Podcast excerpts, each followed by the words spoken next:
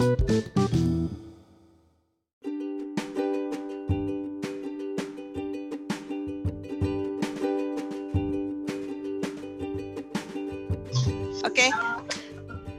Selamat datang untuk yang baru bergabung ya. Mungkin kalau yang lama mas sudah tahu retail Zoom As itu apa? Retail Zoom S itu tempat para pelaku usaha khususnya di bidang retail untuk sharing satu dengan lainnya.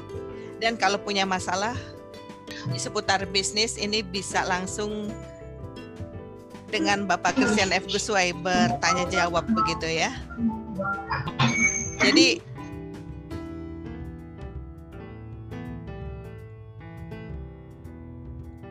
suara Mbak eh, sebentar ya, suara Mbak Riri tidak tidak terdengar. Sebentar. Suaramu hilang. Suaramu hilang. Oh iya. Oke, silakan Mbak Ya. Riri. Baik-baik teman-teman semua. Maaf ya, ini kita agak mulur waktunya. Maaf juga Pak Christian. Silakan. Hari ini kita akan berbicara tentang empat faktor penentu penjualan. Salah satu adalah harga. Nah, kenapa harga menjadi begitu penting ya? Pasti Pak Christian F. Gusway bisa menjelaskan secara panjang lebar. Oke, silakan Pak Kris. Baik, eh, Bapak Ibu, eh, ini masih ada yang masuk tadi. Sebenarnya saya ingin mendengar pendapat Bapak Ibu melalui eh, poll yang sudah saya launch ya. Itu ada Hmm. poll, silahkan Hmm. diisi dulu ya. Masih ada yang Oh iya, boleh. ini akan menjawab pertanyaan. Jika ada empat Mhm. faktor penentu penjualan, menurut Mhm. Bapak Ibu, harga menjadi faktor penentu nomor. Nah, silahkan diisi ya. Apakah nomor satu, apakah nomor dua, nomor tiga, atau nomor terakhir? Silakan. Nomor empat. Ya. Ya. Peserta masih banyak yang menunggu, Mbak Riri. Masih banyak? Oke. Ya. Coba aku Di partisipan. Iya. Lihat di partisipan. Iya.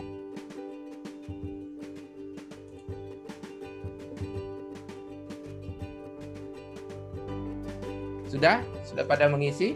Baru 40 dari 44 yang hadir. Oh, sudah ada 49 sebenarnya yang hadir ya. Mm-mm, mm-mm. 45 nih. Masih banyak yang menunggu, Mbak Riri. Mbak Riri belum menemukan di mana mereka menunggu. Nggak keluar nih di saya di partisipan ini. Harus diklik partisipannya. Sudah, sudah. Oh, masih ada empat orang yang menunggu. Oke, saya yang masukkan. Oke. Dia cuma fine, fine, fine. No, dia ada di list di paling atas. Mhm. Oke. Baik. Ya. Selamat pagi Bapak-bapak dan Ibu-ibu. Eh, Kita dahului dengan poll karena melalui poll ini kita bisa eh, mendapatkan pengertian dari Bapak Ibu yang hadir di Retail Zoom S. Sudah episode yang ketiga ya, episode Mm-mm. ketiga di mana kita memiliki topik-topik khusus eh, mengenai eh, permasalahan di bisnis retail. Nah, dari poll tadi, ketika ditanya Hmm. eh, jika ada empat faktor penentu penjualan, ya, mana harga itu ditempatkan? Apakah nomor satu, nomor dua, nomor tiga, nomor empat? Hasil sementara, karena peserta sudah 52, tapi yang mengisi eh, baru 44 ya, mungkin Mm-mm. mungkin Boleh ya. Tidak pernah join eh, Zoom sehingga bingung ya eh, pollnya di mana ya. Eh, ada tulisan poll ya di situ ada logo poll tuh kan ada kan pollnya di mana. Kasihan Hmm. itu ya. Pak Januar ini pelanggan tetap saya ini. Bingung. Poll di mana Pak? Nah, gitu ya. Nah, ya Ah. di menu, di menu itu ada polls P O L L S diklik di situ nanti pollnya keluar. Nah ketika pollnya keluar diisi ya cuman ada satu pertanyaan Baik, dari baru 45 dari 53 Katanya baru masuk. Uh, uh, Oh, ada yang iya. baru masuk lagi, Mbak Riri. Ya, kita sambil menunggu yang baru join ya. ternyata sulit ya untuk uh, join tepat waktu itu. Baik. Sekarang kita baca hasil poll. 60% menyatakan harga itu nomor satu, ya. 18% mengatakan nomor dua. Eh, kemudian ada 9% yang bilang nomor tiga. Dan yang bilang nomor terakhir ada enam orang, 13 persen. Nah, ini nambah lagi nih Mbak Riri. Nomor satu sudah 61 persen, ya. Sudah 61 persen dari Bapak Ibu yang hadir di ruangan kita menyatakan bahwa harga adalah faktor penentu, penentu. penjualan nomor satu, ya. Baik, kita uh, lanjutkan ya.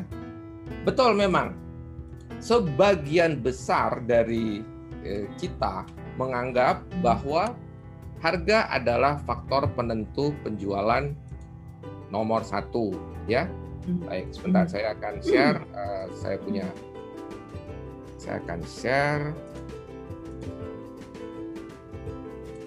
share screen untuk memberikan ilustrasi kepada kita semua. Hmm. Oke, sudah lihat ya uh, papan tulis saya. Itu ada harga, harga sebagai salah satu salah satu faktor penentu penjualan. Melalui harga kita mendapatkan yang disebut dengan margin. Betul nggak? Melalui harga kita mendapatkan margin. Ya, margin adalah selisih dari harga beli kita harga beli atau modal terhadap harga jual ketika kita bicara price itu adalah harga jual, betul nggak? Hmm. Jadi selisih harga jual dipotong harga beli, itulah yang kita sebut margin, margin. ya. Ada margin. Nah, berarti harga karena gara-gara harga kita mendapatkan keuntungan, jumlah keuntungan, gitu ya. Dan sebagian besar dari Bapak Ibu paling tidak sampai poll terakhir mengatakan 61% faktor penentu penjualan adalah faktor harga. Ya, inilah yang akhirnya membuat kita ada kecenderungan kecenderungan menggunakan harga sebagai alat untuk untuk membuat penjualan. Ya enggak? sesuai dengan tema kita. Faktor penentu penjualan. Hari ini kita bahas harga. 61% Bapak Ibu memilih harga sebagai nomor satu. Artinya ada kecenderungan harga akan dijadikan alat untuk menciptakan sales, ya penjualan. Betul ya? Dengan ya. sendirinya kan? karena kita menganggap nomor satu. Nah, sebagai akibatnya apa? Tidak jauh-jauh dari sini, margin kita akan makin tipis, ya. Margin kita tipis. Kenapa? Karena kita menggunakan harga sebagai alat untuk jualan. Gitu. Nah, ini ini pembukaan eh, dari faktor penentu penjualan dalam hal ini harga, ya Hari ini kita akan mengupas uh, permasalahan tentang harga dan saya sebenarnya menahan diri untuk menyampaikan masalah le lebih jauh uh-huh. karena saya saya berharap Bapak Ibu lah yang memulai yeah. apa sih masalah Bapak Ibu silahkan Mbak hmm. Riri silahkan okay. tanya jawab ya oke okay. Kenapa harga gitu kan silakan ada yang ingin memulai teman-teman bisa uh, melalui chat di sini. Ada yang bilang suaranya kecil ini Pak Kris. Oh ya, sudah sudah normal kembali katanya. Suruh gedein volumenya. ya, oke okay, terkait dengan harga. Nah ini karena teman-teman kita semuanya pelaku usaha yang tentu kiri kanannya ada juga usaha sejenis ya, sangat bersaing ya uh, dengan kompetitor adakah yang memang menentukan harga sebagai salah satu strategi penjualannya? Oke, boleh uh, buka mic-nya yang mau bergabung atau tulis dulu nama di room chat kita ya. Siapa yang mau uh, bertanya atau berkonsultasi atau sharing begitu ya. Silakan teman-teman. Udah ya, silakan. Siapa nih? Di chat saya nggak keluar nih. Lihat di chat. Ada di chat saya nggak keluar. Ini kenapa ya? Kok cara menentukan harga Itu dia. Ah, ini Malvin ya. Oke. Okay. Terus. Oke. Okay. Okay, ya. Baik, kita mulai dulu ya. Siapa tadi, Mbak ya. Riri? Pertanyaan. Malvin. Apa pertanyaannya? Uh, cara menentukan harga jual yang benar gimana? Cara menentukan harga yang benar. Harga jual, ya. Oke, untuk menjawab ini saya jawab ya. Itu price adalah price adalah policy. Hmm. Nah, ini saya mulai mengenalkan istilah-istilah harga adalah policy, kebijakan ya. Bukan kebijaksanaan, tapi kebijakan. Benar atau salah, itu versi versi yang punya perusahaan ya kebijakan ya kebijakan. Jadi karena harga ini menentukan karena harga menentukan margin maka policy di tangan Anda. Anda mau margin tinggi, margin sedang atau margin rendah. Itu yang akan mengakibatkan Anda menetapkan harga benar atau salah, benar atau salah itu sebenarnya sudah diputuskan. Ya, diputuskan di mana? Uh, dia menjadi benar ketika sesuai dengan harapan Anda. Setuju apa enggak? Karena dia policy. Benar atau salah? Kan tadi pertanyaannya bagaimana menetapkan harga yang benar. Oke, benar atau hmm. salah itu versi siapa? Versi saya atau versi yang bertanya, versi Pak Malvin. Versi hmm. Anda bisa berbeda dengan versi saya. Makanya kita sebut kebijakan. Kalau kebijakan siapa yang bisa mengatakan benar atau salah? Ya. Baik. Panduannya balik lagi dari eh, episode pertama sampai dengan hari ini, jawabannya akan sama. Apa yang Anda putuskan di dalam bisnis plan? Ya, saya ulangi lagi. Rencana bisnis itu adalah keputusan di muka tentang bisnis Anda. Ya. Plan itu adalah keputusan di muka. Decision. Anda sudah putuskan di muka. Maksudnya di muka apa? Belum terjadi. Bisnis plan 2021 sudah terjadi belum? Belum belum terjadi, sudah diputuskan. Ya, kembali lagi. Di dalam bisnis plan Anda, apa yang Anda putuskan tentang margin Anda? Nah, ya. Margin Anda mau berapa persen? Sudah diputuskan belum? Sudah diputuskan? Maka itu adalah benar buat Anda. Karena kebenaran masing-masing perusahaan itu berbeda-beda. Betul? Putuskan, Anda mau margin berapa? Setelah diputuskan, kita akan eksekusi, betul nggak? Kita akan wujudkan. Nah, balik lagi ya, kita akan wujudkan. Kita butuh strategi dan taktik ya. Ini balik lagi ke episode awal ya. Makanya episode awal itu sangat sangat vital ya. Karena di situ dan seterusnya kita akan balik lagi bicara tentang strategi dan taktik mencapai bisnis plan. Begitu ya. Mudah-mudahan menjawab. Berikutnya Mbak Riri. Kita bisa masuk ke pertanyaan berikut jangan-jangan uh, hostnya ghosting lagi ya. Ini uh, karena gangguan. Sering ghosting ke host kita ini belakangan. Oh di sama host.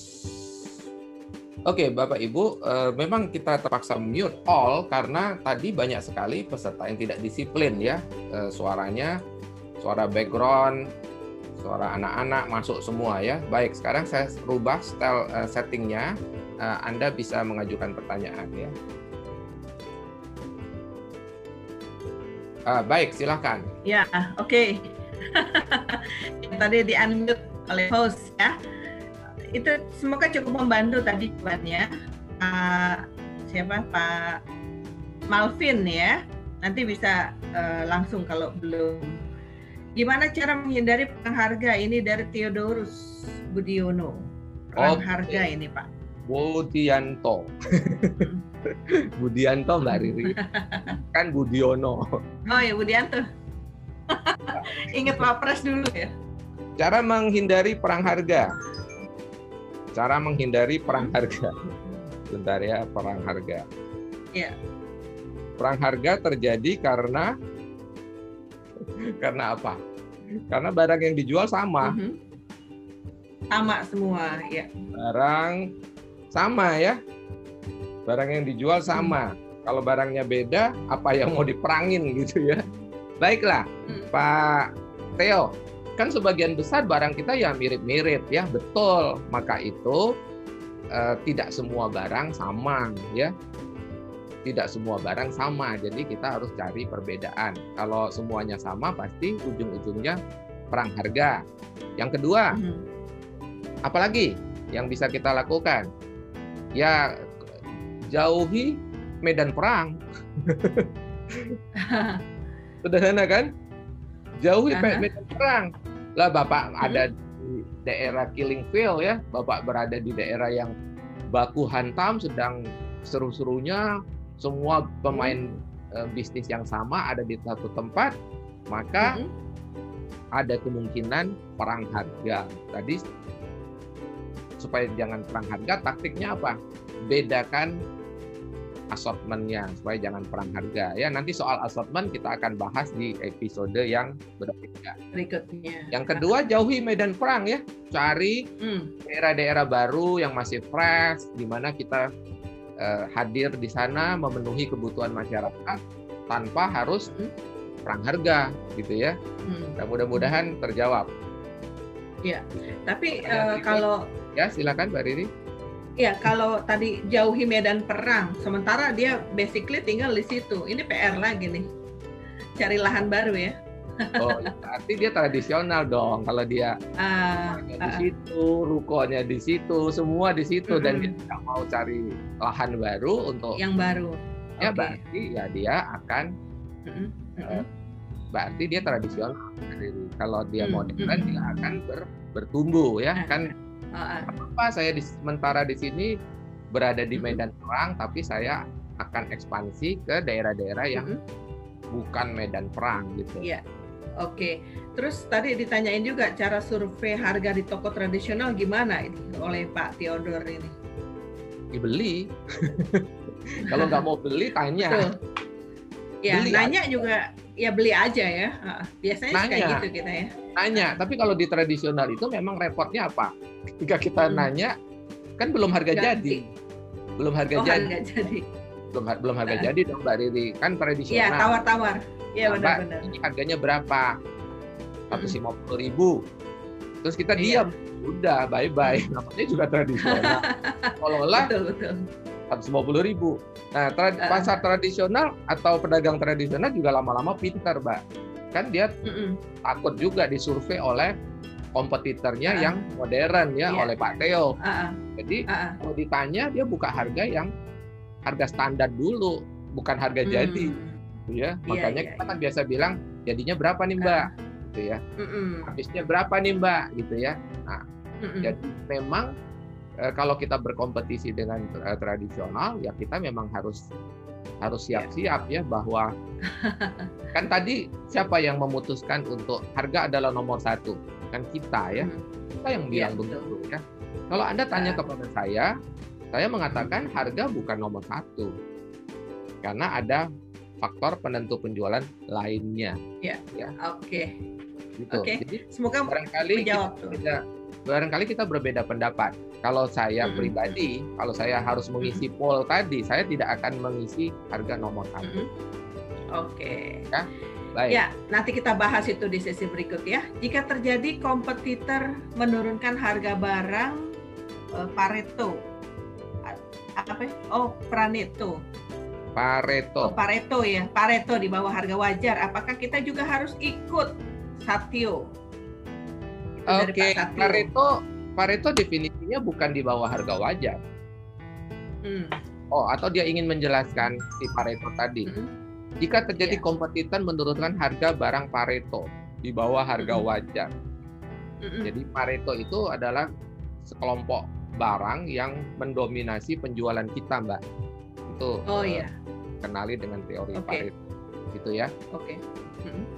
Eh, jadi ada kompetitor menurunkan harga di bawah harga wajar. Di Mm-mm. bawah harga wajar selama tidak rugi tidak ada masalah. Mm.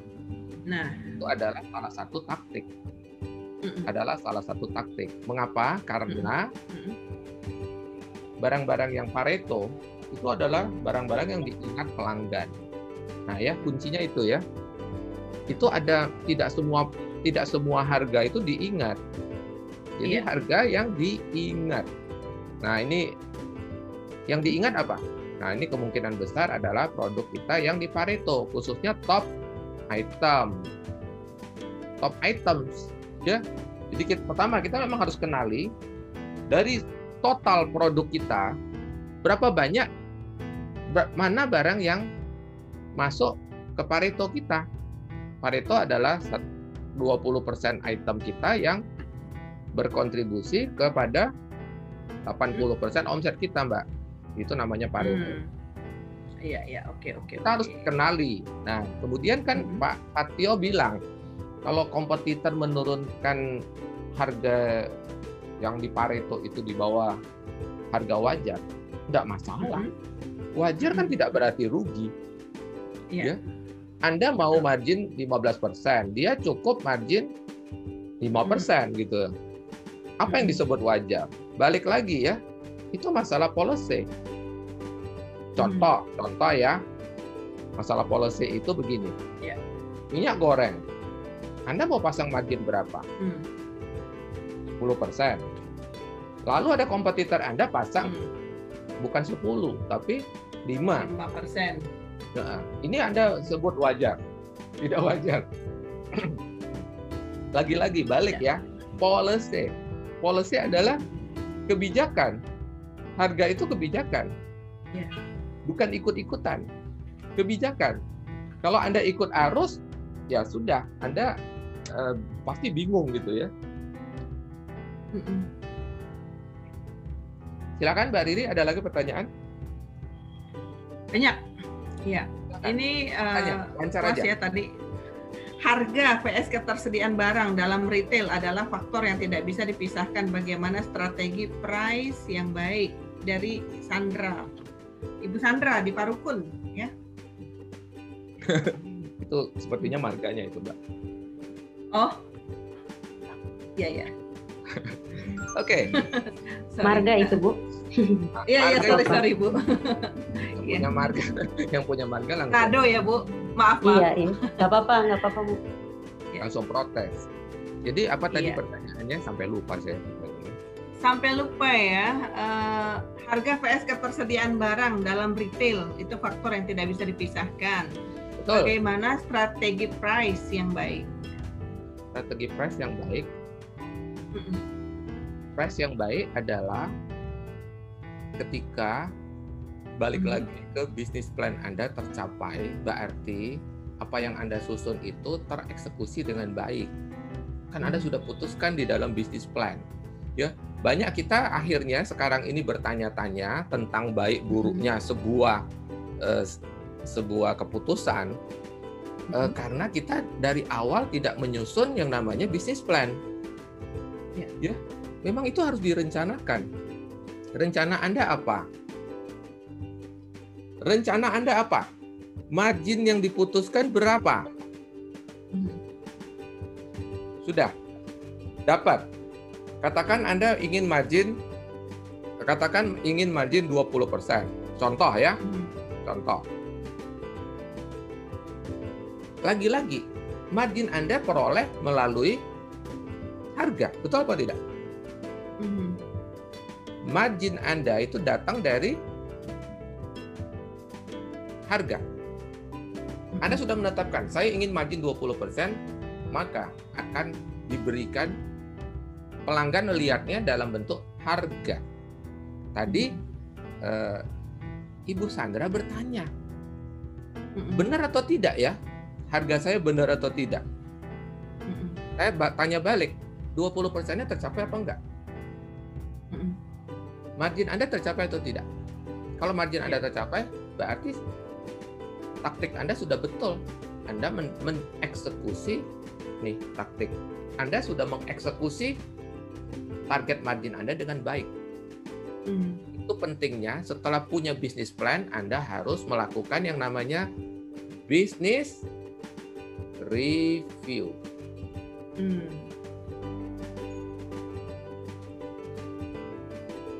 Itu makanya mengapa setelah punya bisnis plan Anda harus melakukan business review.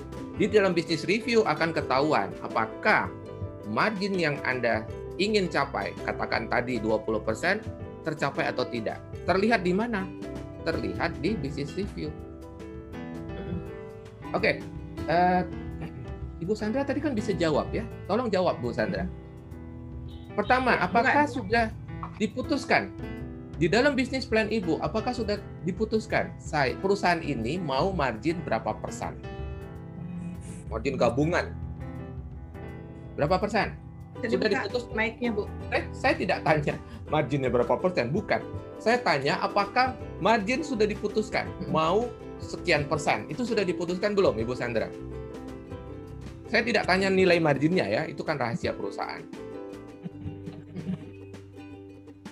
Silakan Bu Sandra, saya Ya, yang pasti sudah ditentukan karena bisnisnya sudah jalan, Pak. Tinggal kita seperti Bapak bilang tadi, kita tinggal mereview. Oke, kita sudah menjalani bulan Maret. Paling tidak sudah ada Januari, Februari. Nah, di dua bulan ini tercapai atau tidak margin yang Ibu inginkan? Gimana Ibu? Iya, rata-rata sudah karena memang kita bukan bagian yang menentukan hal itu karena kita menjalankan operasionalnya saja. Cuman eh, soal ketercapaian itu kan kita harus seperti Bapak bilang tadi harus Ya. mereview. Di saat kita review kita ada proses meeting. Jadi di saat meeting juga kita harus mengetahui apakah Oke, eh, margin kita sudah pertanyaannya Belum. di dalam bisnis review tercapai atau tidak target margin? ya kita rata-rata tercapai kalau kita lihat ya Pak. Tercapai. Berarti ah. tidak ada benar. Kalau tercapai benar. Tetapi mohon diingat ya bahwa di dalam di dalam bisnis plan di dalam bisnis plan itu bukan melulu margin ya. Di Iya, dalam iya. bisnis plan itu ada target penjualan, target keuntungan dan rencana anggaran biaya. Jadi ada tiga faktor penting di dalam mereview sebuah bisnis plan. Ya. Jadi kalau dalam hal margin tercapai, tercapai. Oke, setuju, setuju ya. Berarti tercapai happy dong. Pertanyaannya, target tercapai nggak? Enggak. Jangan-jangan jangan-jangan memang strategi harganya harus diperbaiki. Jangan-jangan ada yang salah dengan strategi harga. Jadi kembali lagi eh, Ibu Sandra, saya ingin menegaskan tidak ada faktor tunggal ya, tidak ada faktor Iya. tunggal. Ada beberapa faktor yang saling kait mengkait ya. Kalau margin tercapai, apakah pasti target penjualan tercapai? Jawabannya belum tentu. Belum tentu. Silakan, Mbak Riri. Ya. Oke, kita lanjut ya. Demikian ya Ibu Sandra. Ya, makasih Ibu. Iya, kembali eh, nanti bisa ditanyakan kembali jika. Iya, Em, ini Pak Edi, Pak seandainya toko kecil cuma bisa 1.500 dan aku harus bersaing harga, apa yang harus dilakukan untuk tetap mengejar target? Toko kecil cuma bisa 1.500, apanya nih keuntungannya apa gimana? Pak Edi bisa dibuka mikrofonnya? Bisa di-unmute? Maksudnya toko kecil, Bu, cuma bisa Iya. ada seribu produk lah kita jualan. Oh. Nah, dan kita harus bersaing nih Bu sama saingan nih. Apakah tetap gimana nih kita buat pertahankan margin nih? Oke. Assortmentnya Ya. cuma seribu. Lalu mau bersaing.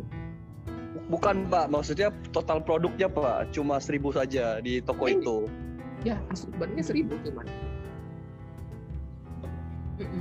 Jangan-jangan eh, bingung ya assortmentnya. Assortment itu ya jumlah item. Assortment uh, item, Oh, iya. jumlah item. Jumlah item. Kalau assortment itu bapak bingung ya. Apa ya?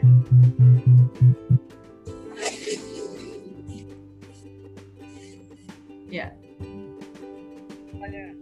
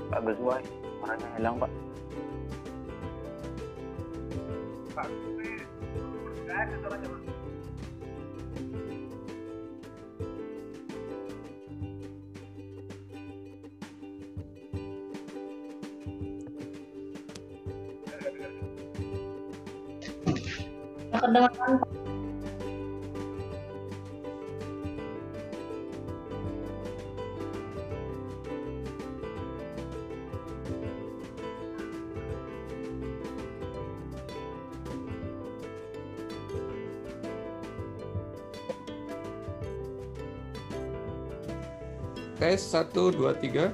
Suara saya sudah bagus? Oke, sudah ya mestinya? Betul? Bagus Pak, bagus. Oke, baik. Kita ulang ya. Tadi siapa yang bertanya? Pak siapa tadi yang bertanya? Assortmentnya cuma 1000. Ya. Eh, sedikit menyimpang. Tadi saya mengatakan bahwa harga bukan satu-satunya alat untuk bersaing, ya.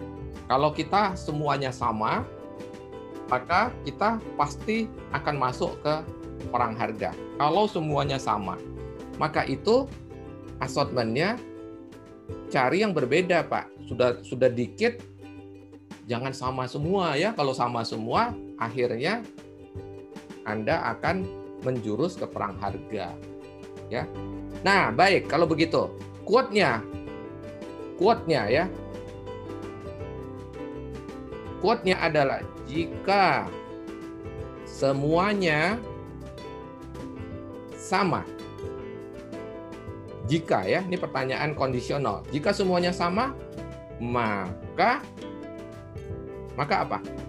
Yang murah yang menang. Begitu. Tidak bisa terhindari kan, ya? Jika semuanya sama, maka yang yang murah yang menang.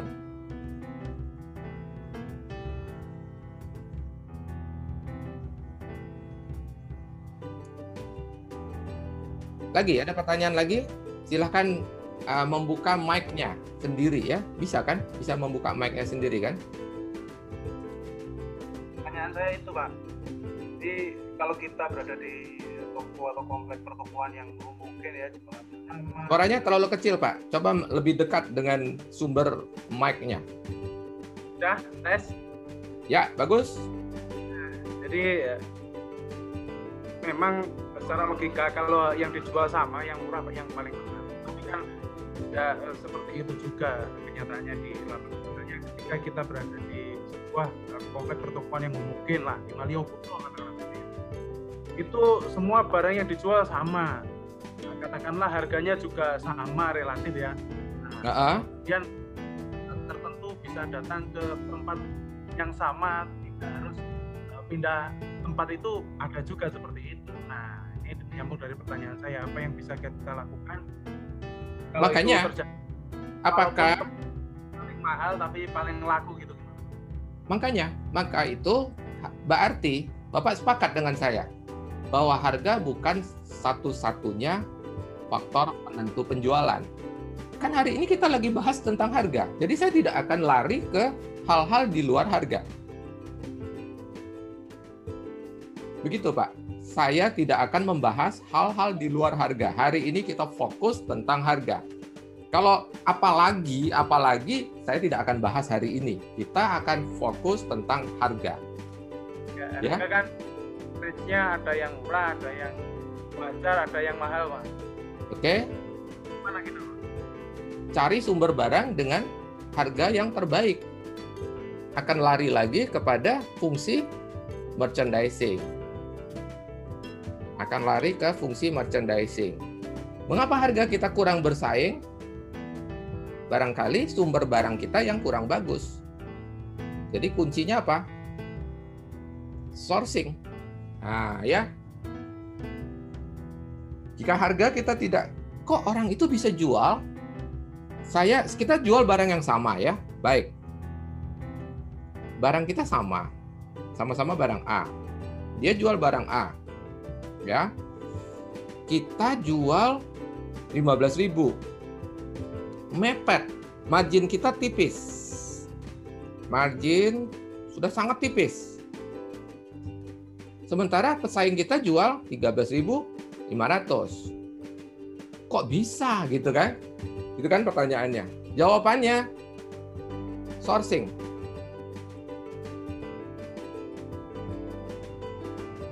Cari sourcing itu mencari sumber barang. Mencari sumber barang.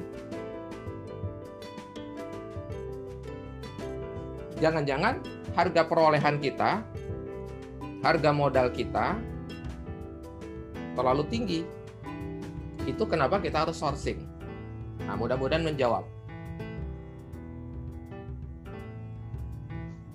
Silakan Pak Riri. Um, Pak Kusbi mau tanya boleh Pak? Mbak Riri, silakan. Mbak Riri masih suaramu tidak ada Mbak Riri. Kelihatannya Mbak Riri bicara sendiri tapi suaranya tidak nyampe ke kita.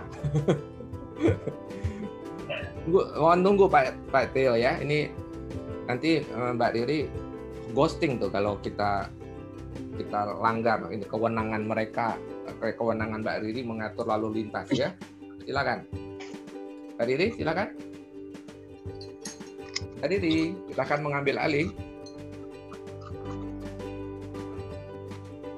Suaramu belum muncul, Mbak Riri. Settingnya barangkali.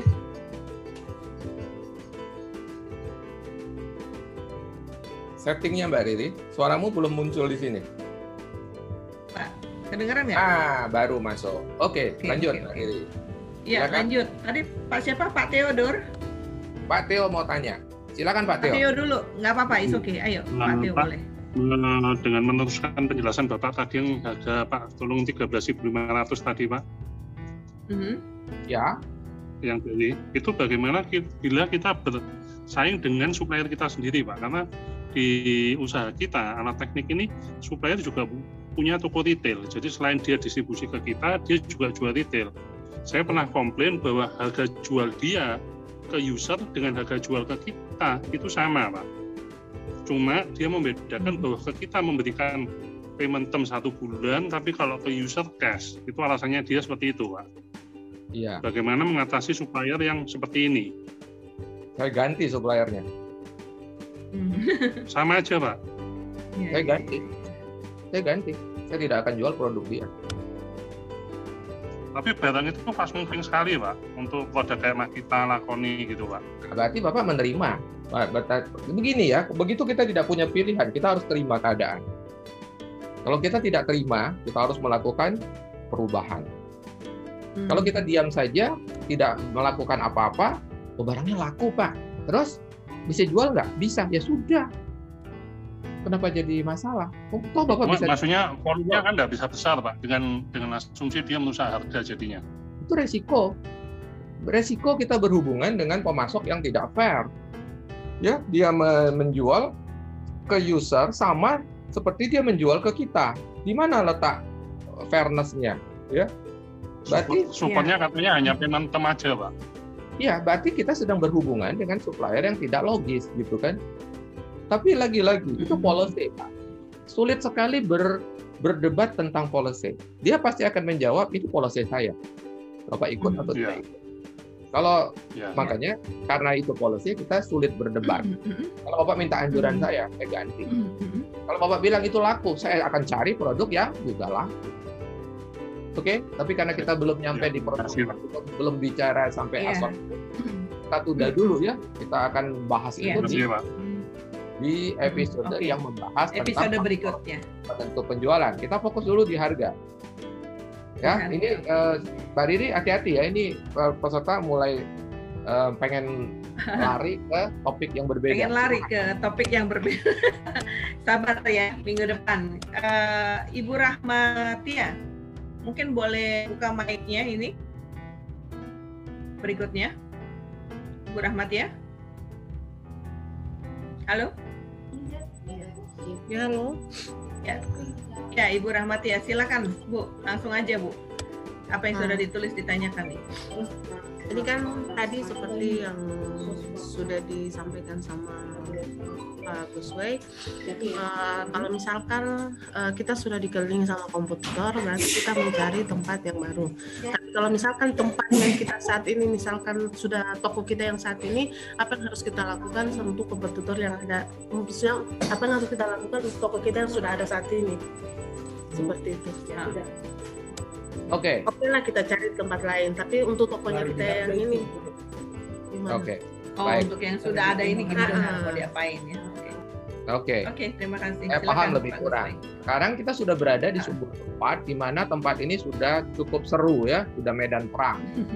Jadi eh, jawabannya, price itu ada dua macam. Mm-mm. Price itu secara nyata, secara real, memang kita kalah, kalah murah. Secara ang- yang kedua, secara persepsi. Persepsi itu tidak real. Persepsi itu image. Eh, orang men- punya persepsi, punya image, punya eh, kesan ya bahwa kita itu mahal atau murah. Ya, kalau kita bicara harga kan cuma ada dua kemungkinan itu ya, mahal Iya. atau murah. Nah, itu ada dua macam. Pertama, real kita mahal atau kita real murah atau persepsi. Nah, persepsi. Ya, contoh ya, yang paling nyata nih ya. Kalau kita bersaing dengan brand eh, minimarket yang sudah menasional, ya saya tidak sebut namanya ya, inisialnya A, satunya I. Nasional kan? Sekarang saya tanya, harga mereka bagus nggak? Margin mereka bagus nggak? Bagus. Setuju nggak? Margin mereka bagus. Mereka bisa 18 sampai 20 persen. Saya duga. Bagus ya? Iya. Bagus. Marginnya bagus. Pertanyaannya, kalau disurvei secara nasional, ini ada teman-teman kita dari Nielsen, nanti tolong konfirm. Ada banyak sekali teman-teman kita dari Nielsen. Minimarket yang skala nasional tadi, ya, yang inisialnya A dan I itu, secara margin bagus. Secara persepsi, bagaimana? Persepsi bagaimana? Nah, teman-teman dari Nielsen nanti tolong mengkonfirm. Saya pernah Hilang dengar, saya. Pernah dengar dipersepsikan ternyata minimarket skala nasional tadi baik Bagus. yang inisialnya A dan I itu itu dipersepsikan oleh konsumen murah. Nah, seru ya? Seru kan? Kenapa Iya. bisa? Mengapa bisa? Ini yang kita harus belajar. Ini yang Bapak Ibu harus belajar. Paling tidak dari poll 61% dari orang yang ada di ruangan ini menyatakan. Kita lihat lagi pollnya. Saya lihat lagi pollnya sudah berubah angkanya. 57%, lebih dari separuh memilih harga adalah faktor penentu penjualan nomor satu utama. Ya, sehingga reaksi kita adalah kalau begitu kita harus murah. Kalau begitu kita harus kurangi margin. Kalau begitu kita harus jual semurah-murahnya. Dampaknya apa? Kalau betulan kita murah, Hmm. kita pilih kita mau mendapatkan image murah. Akibatnya apa? Margin kita jatuh. Betul nggak? Margin kita rendah. Ya. Pertanyaannya, apakah dengan margin yang ada kita cukup menutupi biaya operasi kita? Maka itu bagaimana kalau kita bermain di persepsi? Kenapa kita tidak bermain di persepsi? Ya. Artinya apa? Margin kita tetap bagus tapi terkesan murah. Itu yang penting kan? Ya. Saya ulang ya. Hmm. Kalau kita bilang, "Oh, saya mau terkenal murah." Lalu secara nyata kita kurangi margin, harga kita harus murah-murahan, maka yang terkena apa? Keuntungan atau margin kita jatuh. Bukan itu kan yang kita inginkan. Kita ingin margin kita bagus, tapi persepsi murah didapatkan. Ya, itu tadi sudah sebenarnya sudah tersinggung tadi di atas. Yaitu nah, ini dia. Harga itu yang diingat. Kalau tidak diingat, kenapa Anda persoalkan? Apa yang diingat oleh pelanggan? Yang diingat pelanggan pastilah barang-barang yang paling sering dia beli. Nah, rekan kita itu pemain nasional itu, kenapa dia jago sekali menet ini menetapkan harga marginnya bagus, tapi dia masih terkesan murah. Kenapa? Saya jawab, Hmm. dia tidak menjadikan harga sebagai alat untuk berperang, bukan. Dia rajin-rajin melakukan promosi. Promosinya gencar, terus-menerus sambung menyambung, ya Eh, banyak banget item yang dipromosikan banyak banget, bukan melulu harga. Dia kadang-kadang kasih eh, hadiah, kadang-kadang purchase with purchase ya. Bu, karena Ibu sudah belanja 50.000, Ibu boleh beli minyak goreng diskon 50%. Tertarik nggak? Bu, 50%. Tertarik. Belilah sekalian. Ya, hal-hal seperti itu, hadiah, purchase with purchase, buy two get one gitu ya. Bet- buy two get one free contohnya ya. Bu, eh, ini atau Pak, ini kebetulan produk ini lagi promo. Kalau Bapak beli dua, Bapak dapat satu gratis. Oh, gitu ya. Nah, baik-baik beli satu, gitu ya, ambil lagi. Supaya dapat satu free. Oh, jadi saya ambil dua lagi ya. Kan dua dapat satu gratis. Nah, hal-hal seperti ini banyak sekali yang dia lakukan. Pertanyaannya kembali ke kita. Apakah kita melakukan sebanyak yang dia lakukan? Harga dia aman-aman saja secara nyata. Nah, secara nyata dia tidak murah. Secara nyata minimarket tadi tidak murah. Dia tidak murah. Apakah dia murah? Jawabannya no. Kenapa dia mendapatkan persepsi murah? Ini jawabannya. Karena dia sangat rajin melakukan promosi dan berbagai gimmick-gimmick yang lain seperti kasih hadiah, purchase with purchase, buy to get one dan sebagainya. Ya. Artinya ini contoh bahwa ketika sebuah perusahaan retail tidak menggunakan harga sebagai senjata untuk memenangkan pertempuran. Dia tidak menggunakan itu. Nah, kembali ke pertanyaan Ibu tadi. Jawabannya sudah saya jawab tadi. saya ulangi berarti ya. Apa harga yang diingat pelanggan? Kalau harga yang diingat pelanggan Ibu tidak bisa jamin the best di tempat kita, mohon maaf. Mereka akan berpindah ke tempat lain karena persepsi. Kita sedang bicara persepsi. Barang yang saya ingat selalu di toko ibu lebih mahal, lebih mahal, lebih mahal, lebih mahal, maka itu yang disebut persepsi. Kalau ibu bilang enggak, tidak semuanya mahal. Kita sedang bertarung dengan persepsi. Jadi kita rubah persepsi pelanggan tentang kita harus dirubah. Caranya, barang-barang yang paling diingat oleh pelanggan tidak boleh sekalipun ketangkap lebih mahal di toko kita. Apa yang diingat pelanggan? Barang-barang yang ini, Bu. Top item. Jawab saja pertanyaan saya. Berapa sering kita melakukan price survey kepada kompetitor kita? Ibu jawab, Bu. Senyum-senyum. Jawab, Bu. Ibu Rahmatia boleh meng-unmute. Berapa sering Ibu melakukan price survey? Dua kali seminggu. Ya. Dua kali seminggu. Ya. Jadi sebulan 8 kali. Ya. Betul? Ya, betul. Betul.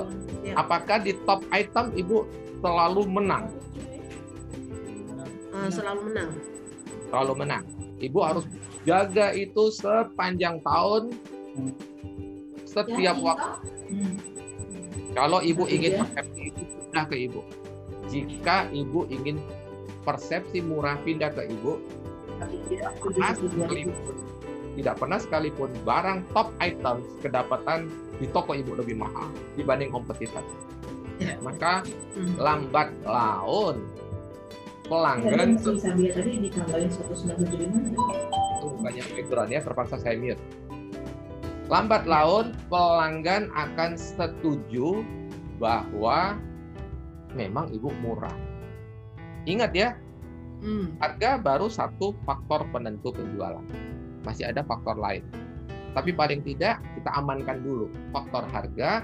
Kita tidak mungkin berperang semuanya harus murah. Mana tadi yang real atau tidak real? Ini Bu. Antara dua pilihan, Hmm. saya pilih satu atau pilih dua, Pak. Saya bilang pilih dua. Kalau pilih dua, margin kita masih bagus. Kita hanya perlu berkorban pada barang-barang yang paling diingat pelanggan. Kalau pelanggan tidak ingat, kita korbankan pun buat apa, Bu? Itu kalau di textbook itu namanya price leader, ya. Memang ada beberapa barang itu yang dia akan eh, menjadi price leader. Dia tidak mungkin dikalahkan. Ya. Dalam rangka Hmm. memenangkan kompetisi. Silakan Bu, Mbak Riri. Pertanyaan Ya, saya rasa masih banyak. Ini eh, banyak banget eh, antara lain itu permasalahannya kalau stok kita SKU kita terbatas katanya ya susah mencari supplier yang mau jual ke kita kalau volume yang kita beli kecil ya memang Oh. ada begitu ya Betul. gimana tuh solusinya ini. Muhammad Al Amin Jadi kalau bisnis kita kecil-kecilan dan kita tidak pernah mau tumbuh, ya kita selamanya akan kecil, ya. Ke- Kita harus lebih lebih jago cari sumber barang. Harus gerilya. Karena kalau kita bicara dengan supplier utama, pemasok utama, kita akan bilang ya harga kita segitu. Boleh dapat diskon nggak? Lah ngambilnya cuma sedus kok, gitu ya. Ibu cuman atau bapak cuma ngambil satu dus. Gimana saya bisa tambahin diskon? Nah, berarti apa? Kita harus cari sumber barang yang dengan harga yang lebih baik. Karena kita selagi kita masih kecil, kita tidak dianggap oleh sumber barang kita. Kita tidak punya posisi ya. tidak punya posisi tawar, Mbak Riri. Apalagi Mbak Riri? Silakan.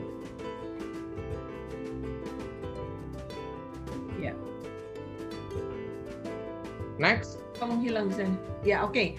Eh, nanti itu kita bahas ya eh, di di minggu berikut mungkin apa yang harus dilakukan dengan kondisi gitu.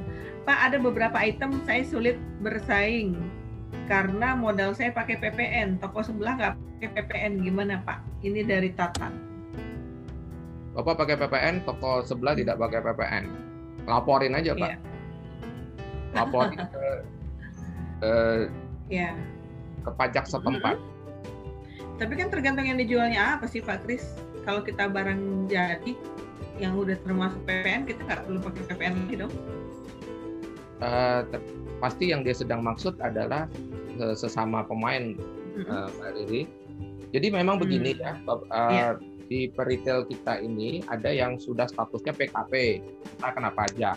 Kalau PKP dia Hmm. wajib mengenakan. Mm-mm. Nah kompetitor kita tergantung Iya. juga. Kalau kompetitor kita belum belum waktunya PKP, artinya omsetnya nggak lebih dari 4,8 miliar. Terus dia belum mengenakan PPN, dia tidak salah. Tapi kalau dia sama Pak, tokonya sama besarnya, saya yakin omsetnya dengan saya lebih kurang aja atau gedean dia, tapi dia tidak pakai.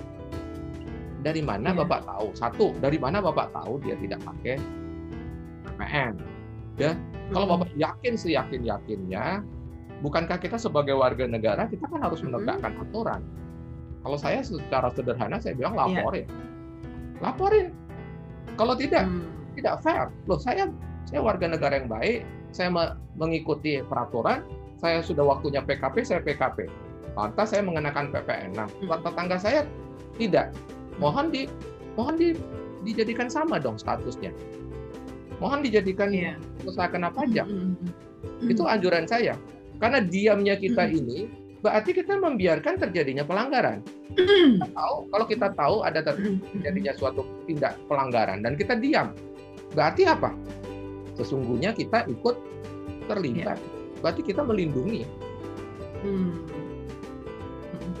Lanjut, Mbak. Oke. Ya, ini Pak Edi untuk hak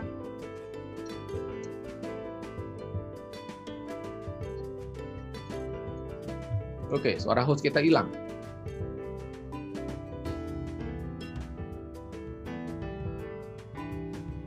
sekarang tidak stabil tadi. Oke, Polisinya Mbak siapa? Harga. ulang. Iya. Eh, untuk harga, apakah itu hanya polisinya MD? Katanya. Coba sebentar ya. Margin, eh, margin otomatis penetapan harga jual memang itu wilayah divisi merchandising. Mhm. Dalam organisasi kita Hmm. itu wilayah divisi merchandising. OP boleh nggak katanya? Apa itu OP? harga. Anda tidak Mungkin bisa operasional ya. Anda tidak bisa menggunakan singkatan yang hanya Anda sendiri yang tahu, ya. Jadi saya Iya. tidak Eh, maaf Pak, Pak, OP apa? maksudnya operation Pak. Ope- Ah, operation. operation kan. Presiden tidak punya kewenangan menyentuh Mhm. wilayah Harga. Dan harga jual karena itu wilayah merchandising. Baik Pak. Ya. Oke. Terima kasih. Oke. Lanjut. Iya. Eh, Pak, cara jitu membuat persepsi murah. Pak Husni. Sudah dijawab tadi. Cara membuat Sudah persepsi ya? murah, jangan pernah Mhm. barang-barang yang diingat paling diingat pelanggan jangan pernah ketangkap lebih mahal di toko Anda. Ya. Berarti barang-barang Oke. apa? Top items Anda, Best sellernya ya. Best seller Anda tidak boleh sekalipun ketangkap Lebih mahal. Ya. Ya. Lagi, silakan. Ber- berarti eh, ya itu salah satu strategi. Iya Pak ya.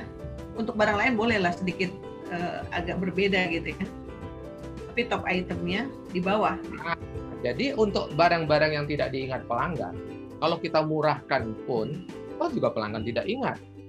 Toh juga pelanggan tidak tahu. Lalu pengorbanan kita terhadap barang-barang yang tidak diingat pelanggan buat apa? Pertanyaan saya. Iya. Kecuali Anda hanya buang-buang margin. Tetapi margin yang Anda buang untuk barang-barang yang paling diingat pelanggan itu membuat mereka yakin bahwa harga di tempat kita memang terbaik. Ya, ini Baik. bukan bukan Oke. apakah ini maaf Mbak Riri, apakah ini berarti kita membohongi pelanggan? Loh, Bapak Ibu di sini kita semua adalah pedagang ya. Kita mendapatkan keuntungan itu dari harga jual terhadap harga beli. Iya. Jadi pintar-pintar pedagang bagaimana pelanggan mendapatkan persepsi murah, dia happy, dia bisa memenuhi kebutuhannya di tempat kita. Ya, ya, oke. Ah, Oke, silakan. Ini eh, Audrey juga bilang ya, Audrey Tanoto, Benar Ya. terjadi juga di area saya PKP dan non PKP. Iya, ini Hmm. memang. Iya. Ya. Kalau ibu diam saja berarti ibu membiarkan membiarkan terjadinya pelanggaran dan ibu jangan komplain, jangan mengeluh. Ya kalau ibu tanyakan itu kepada saya, jawaban saya laporkan. Oke. Kalau ibu diam saja, Gimana? ibu menerima. Hah? Iya. Gimana cara menentukan margin yang ideal? Nah, ini adalah Pak Rusman. Nah, itu pasti ketinggalan eh, di episode awal di ya. atas. Iya. Itu miliki tetapkan bisnis plan ya. Kalau Anda tidak menetapkan bisnis plan, memang Mm-mm. Anda bingung margin ideal saya berapa. Mm-mm. Bang Rusman, Bang Rusman ini ini Iya. teman sekampung saya. Oh, Bisnis plan, bisnis plan, Mang. Punya kan punya dulu bisnis plan. Ya, kalau tidak punya bisnis plan, apa yang mau dipersoalkan? Karena di dalam bisnis plan itu Iya. kita menetapkan margin, margin yang kita inginkan. Terjemahan dari margin larinya ke mana? Harga, ya. Margin lari ke harga. Harga itu cara kita mendapatkan margin. Ya, kita mau margin 20%, lalu kita tetapkan harga. Nah, barang di toko kita kan banyak. Ya, ada ribuan, ada yang puluhan ribu. Di situlah seninya Mm-mm. bagaimana menetapkan margin ya jadi karena barang kita itu banyak aneka macam ada Mhm. beberapa divisi Mhm. ada departemen dan ada kategori-kategori dan ada ribuan item di bawahnya berarti yang sedang kita akan bikin itu sebenarnya mix margin Mm. mix margin, margin gabungan dari sekian banyak sekian banyak item. Makanya tadi kan kita sudah putuskan barang-barang yang paling diingat oleh pelanggan saya marginnya tipis. Ya. Tapi saya bisa dapat margin secara lebih leluasa di barang-barang yang mereka tidak begitu persoalkan. Mengapa mereka tidak begitu persoalkan? Karena mereka jarang beli. Iya. Kalau mereka sering beli, komplain dia. Ya. Ibu-ibu hafal Hmm. banget harga gula, telur, ya, Indomie gitu ya. Kemudian beras. Oh, mereka hafal sekali ya. Bahkan titik koma mereka Hmm. hafal. Kalau mereka sering beli. Kalau mereka jarang beli, mana dia ingat? Mm-mm. Ya, contoh jarum Iya. pentul. Eh, saya but- butuh jarum pentul. Lah, kita butuh jarum pentul berapa sering sih? Heeh. Ya, nah itu contoh. Iya. Lanjut, Nah, Mbak. Ini Eh, silakan yang masih mau bertanya bisa open mic ya. Mungkin kurang open mic. Mike, silakan terus ya. Kalau bar eh, eh, ini kalau barang kita banyak bisakah kita pakai strategi price margin yang tinggi untuk barang yang jarang dibeli? Nah, itu tadi. itu barusan dijelaskan ya. Nah, Iya. itu. Makanya sudah Mbak Rini. Nah. Oke. Silakan Iya, Mbak iya, Rini, iya. Silakan. Yuk, kalau masih mau ada yang bertanya nih peserta bisa dibuka mic-nya. Silakan Hmm. saja. Barangkali Pak Pak Henry, Pak Henry masih mau eh, tambahkan Halo, Ternate? Iya, halo. iya Pak Henry. Ini apa Pak Eko? Suara Pak Eko. siapa ini? Pak Pak Eko, Eko. ya Pak Eko. Silakan Pak Eko. Ya, kalau tadi kan dikatakan harus Masuk Pak mencari Eko. Ya, siap Pak. Masuk Pak Eko iya. Di mana sih Pak Eko? Di Semarang. Oh, Semarang, monggo. Ya, tadi kan dikatakan kita harus mencari sumber lain ketika uh, supplier itu Ya. uh, uh, menawarkan harga tidak bisa murah ya. Iya. Betul. Berarti kan mau nggak mau kita harus keluar ongkos lagi ya, Pak Biswa ya. Uh, sedangkan kita harus menjaga supaya top item itu uh, harganya jangan sampai kalah dengan itu. Nah, nah itu tadi sama saja akan jatuhnya bukan ketika ada ongkos keluar mungkin bisa jadi jatuhnya akan lebih mahal apa Hmm. marginnya akan lebih tipis lagi gitu ketika Enggak. nanti dihitung dengan ang- angkos yang dicari itu Enggak. Itu berarti sumber barangnya kurang bagus. Hmm. Ini ini kota kota L ya. Ya. Saya harus cari barang di kota yang lebih besar, kota P. Ya. ada ongkos angkut pak dari sini ke sini. Iya, betul satu persen. Tapi di sini ngasih diskon. diam Pak Kris? Saya tidak diam mbak, saya bergerak-gerak. Di kota P memberikan diskon tiga persen. Iya. Lalu ada biaya satu persen. Tidak masalah juga, pasti ada biaya. Tetapi kalau Bapak dapat sumber yang bagus, bahkan Bapak dapat selisih 3%. Dipotong satu persen, masih saya lebih murah 2%.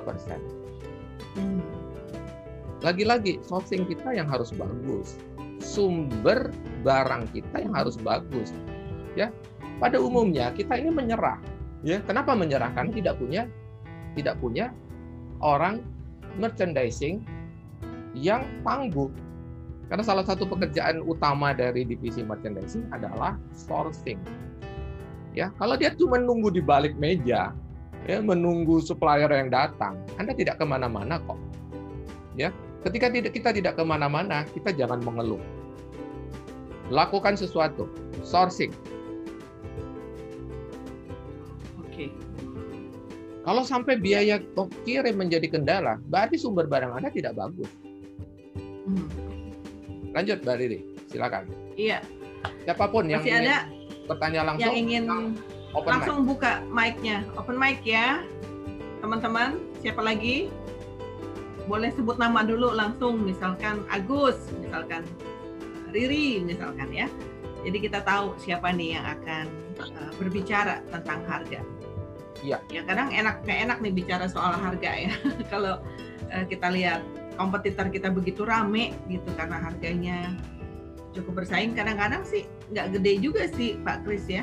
Kadang 500 rupiah aja itu udah bikin orang uh, pindah gitu. Betul ya, jangan sampai sebelah. begini, jangan sampai begini. Barang dia ingat sekali, dia bilang selisih selisih 500 tergantung Mbak, Mbak Riri. Kalau harga barang di bawah 10.000, selisih 500 itu besar loh. Iya sih. Nah, gitu ya, relatif ya. Kalau barang eh, juta-jutaan, selisih 500 kan nggak dianggap, Nggak dianggap ya. nggak dianggap, gitu ya. Silakan, ada pertanyaan lain? Nah, untuk harga Pak, saya mohon izin Pak nanya Pak. Pak Bayu ya. Pak Bayu Ya. silakan. Bangunan. Ya, Silakan. Selamat, ya selamat siang Ibu Bapak. Siang, siang. Selamat siang, Saya Pak Bayu. dulu videonya. Nah, Oke, Oke, silakan. jadi yang saya mau tanyakan gini Pak Guswai. Jadi eh, di tempat saya ini kan kebanyakan customer datang berbelanja itu selalu minta nego. Nego, nego harga, nego harga. Nah, akhirnya grup grup MD dengan operation itu di grup WhatsApp ramai Pak, selalu eh, operation minta nego, minta nego setiap saat ada pembelian harga atau eh, pembelian banyak itu selalu nego harga. Ada saran nggak Pak yang paling bagus untuk kita eh, menetapkan harga jual itu Pak? Kalau saya tanya dulu, Pak Pak Bayu tradisional apa modern? Kita di modern Pak. Kalau modern harga kita adalah harga fix. Kalau tradisional itu kita nego aja say. Nah, yang mana ini Pak?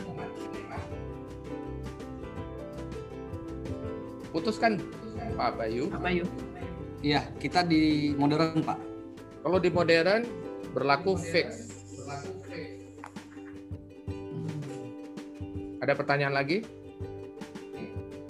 Em, kemudian gini Pak, eh, ada ada eh, di PCMD ada penentuan harga jual harga jual satu, harga Nah. jual dua dan harga jual tiga. Betul, Bapak boleh menetapkan price differentiation ya, mulai dari harga retail, setengah grosir, dan harga grosir. Sehingga semua sudah punya patokan ya. Bapak beli berapa Pak? Satu. Kalau satu 105.000 tengah grosir. Oh boleh. 99 990 grosir. 89990 sudah patokannya sudah jelas. Tinggal ditanya. Nah, ini ditentukan oleh apa? Quantity ya. Tengah grosir minimum beli 6 kalau ini satu dos atau terserah kembali ke barangnya ya kadang-kadang barangnya satu dus pun sudah banyak banget ya Begitu Pak Bayu. Oke, Ambil berarti ada berarti ada kesalahan Pak di tempat em, di tempat saya. Ya. Yang pertama, harga tiga itu adalah harga yang untuk customer yang hutang, biasanya project Pak. Itu Loh. lebih mahal, lebih mahal jatuhnya. Katanya modern. Kalau sudah ngutang-ngutang itu bukan modern. Mbak Riri aja tahu ya. Oke oke Pak. Pon, pon dulu Mbak ya. Belum gajian anak kos ini soalnya. Hmm. Nggak biasanya kita ada perjanjian Pak kalau misalkan ada project eh, pemerintahan nih atau Itu misalkan ada bukan project retail. ke in- Itu itu namanya itu bukan retail, itu B2B. Mas Bayu. B2B beda beda ya. Kalau B, B2B ini harganya khusus gitu ya. Ada utang gitu ya, ada ada termin lah maksudnya bukan utang ya, termin. Itu B2B. Jangan dicampur aduk ya. Kembali eh, Oke, Bapak siap Ibu, Pak. Bapak Ibu harus tegas sekali ya bisnis kita ini Hmm, bisnis apa ya. Kalau kita tradisional kita nggak usah ngeributin soal harga fix ya. Iya. Nego aja terus. Oke. Ya. Kalau kalau kita tradisional Pak Bayu beda lagi kelakuannya. Eh, pasti tawar menawar. Sana kasih berapa? Gitu ya. 105. Iya, iya. Oh, saya bisa kurangin 105, saya bisa kurangin 2000 lagi. 103 kalau di sini. Ayo. Ngomong-ngomong beli berapa? Kalau beli banyak saya kurangin lagi. Wah, malah saya Iya. Ya. Nah, gitu ya. Tergantung. Tergantung kita modern apa kita tradisional.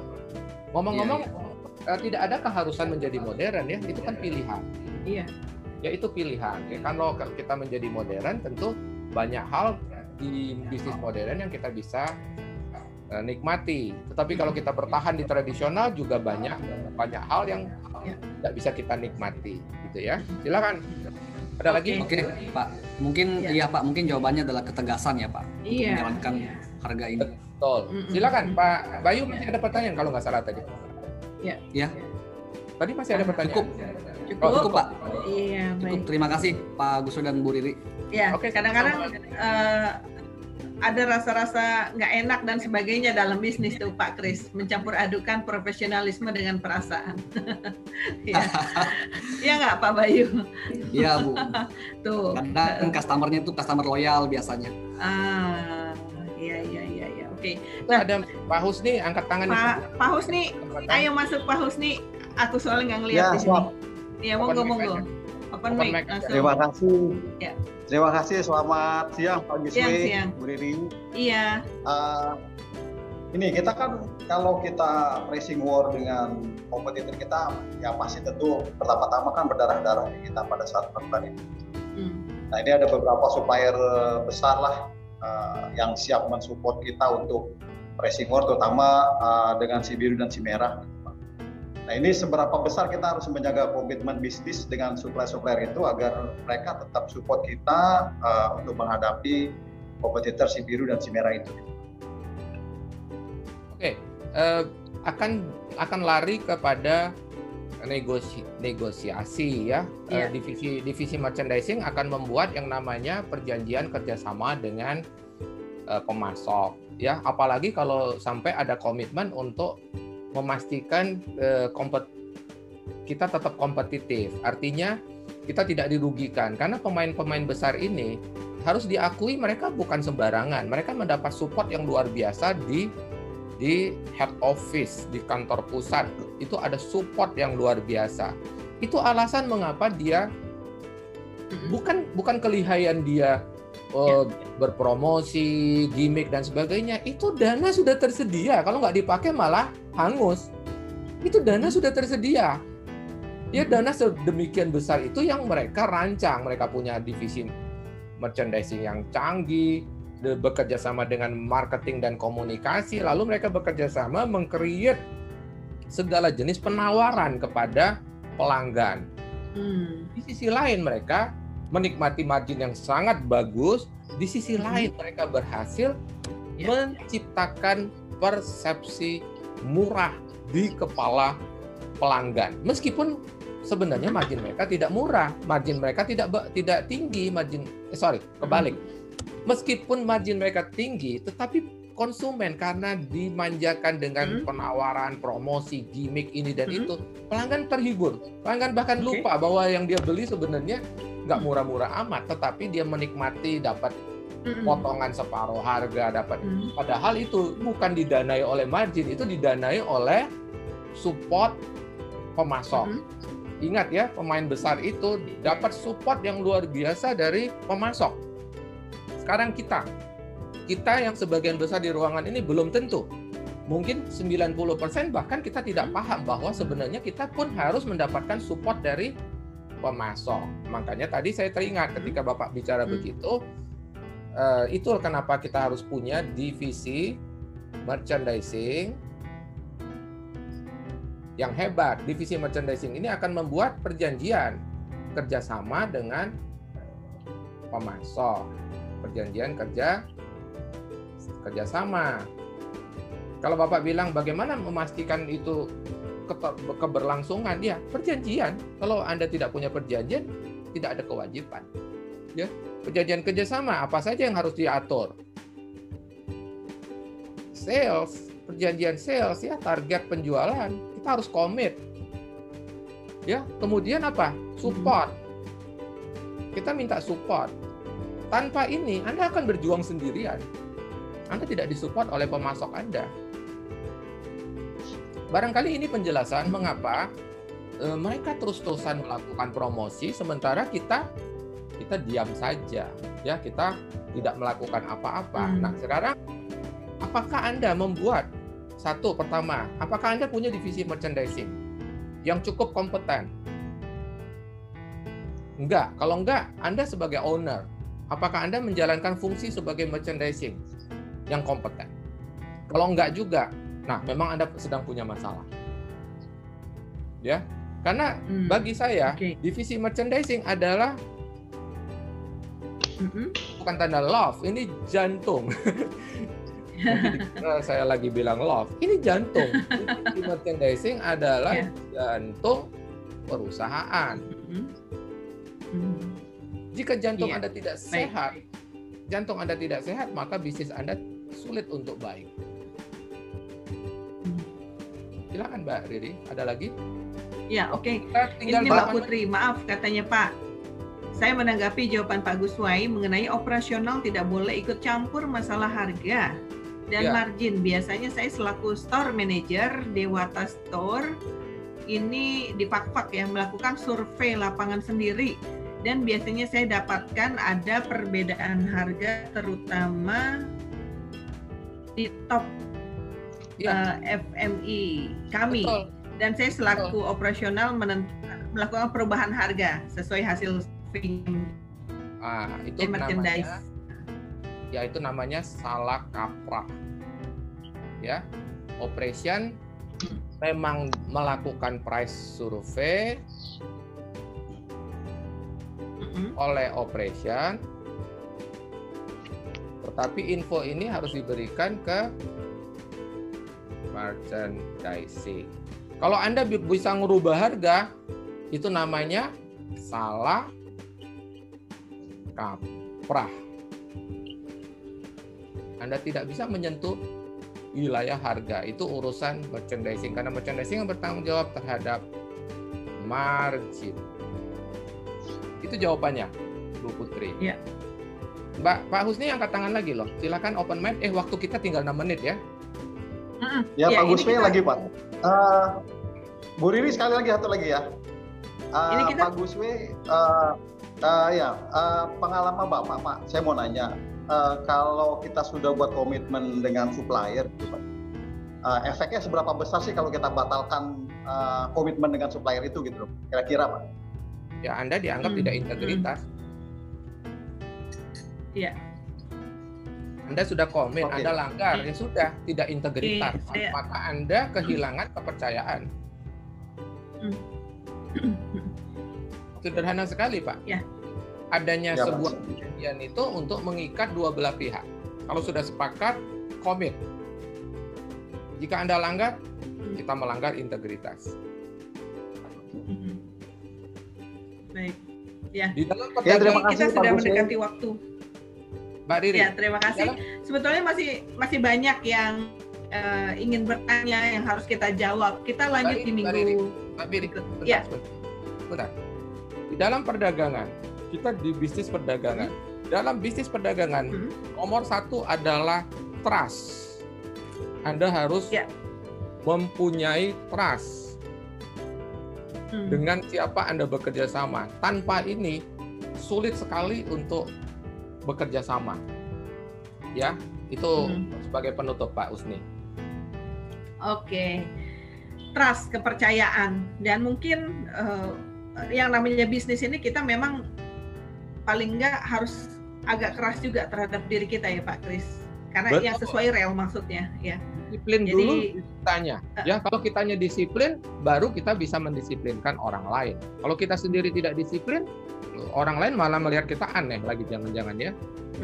Lanjut dari Ini terkait harga memang eh, cukup banyak ya problem di sini Pak Kris, karena kalau kita lihat ini kita tinggal punya waktu 4 menit ya. Eh, termasuk juga kalau orang strateginya dengan menulis angka 99 di belakangnya gitu. Misalnya Oh. dari 12.000 ke 13.000. Ah, itu Oke. itu strategi bukan sih sebetulnya? Betul. Eh, bu- itu sudah ke taktik karena sudah ke teknis, ya. Jadi eh, strateginya sebenarnya dia ingin me- memberikan eh, persepsi murah di tempat kita ini murah persepsinya, ya. Itu sudah ke taktik. Itu namanya psikologi harga, Mbak Riri. Ya. Oke. Psikologi harga, ya. Bahkan dengan hanya menurunkan 100 rupiah. Contoh tadi ya, kita sering lihat kan daripada kita ngomong harga kita 50.000 nah pelanggan dengan gampang bilang 50.000 selesai urusannya. Kenapa kita tidak tulis 49990 ini namanya psikologi harga ya. Jadi eh, ketika pelanggan bilang eh di sana ada. Harganya berapa? 49 berapa gitu. Dia ngomongnya gitu karena dia tidak belakang belakangnya ya. Tapi coba di sana berapa? 50 ribu. Selesai urusannya ya. 49 berapa? Oh kalau di sini 50 oh, murahan sana berarti. Ngerti nggak? Ada ha- beda cuma 10 rupiah kok ya Eh, ada survei eh, untuk menegaskan ini ya Bapak Ibu ada survei. Ada dua toko bersebelahan A dan B. Di toko A angkanya bulat-bulat. Di toko B angkanya dikurang-kurangin gini. Ada angka psikologis pecah gitu ya. Omsetnya toko B ini tiga kali li- lebih lebih banyak dari toko A. Assortmentnya sama segalanya sama kecuali harganya yang sini pecah-pecah di sini bulat-bulat.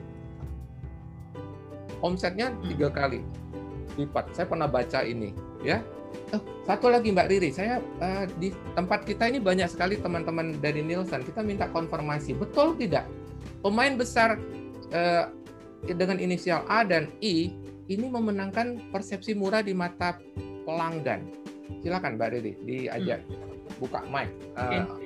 Ayo. Teman-teman Nielsen, ada Ya. Bang Rusman, Mang Rusman itu dari Nielsen itu. Bang Rus, iya. Oh dari. Pak Ada Mas Rusman, Daki, boleh open Mas mic? Mas Jaki dari Jogja, kemudian ada Mas Doki dari Surabaya. Itu teman-teman kita dari Nielsen.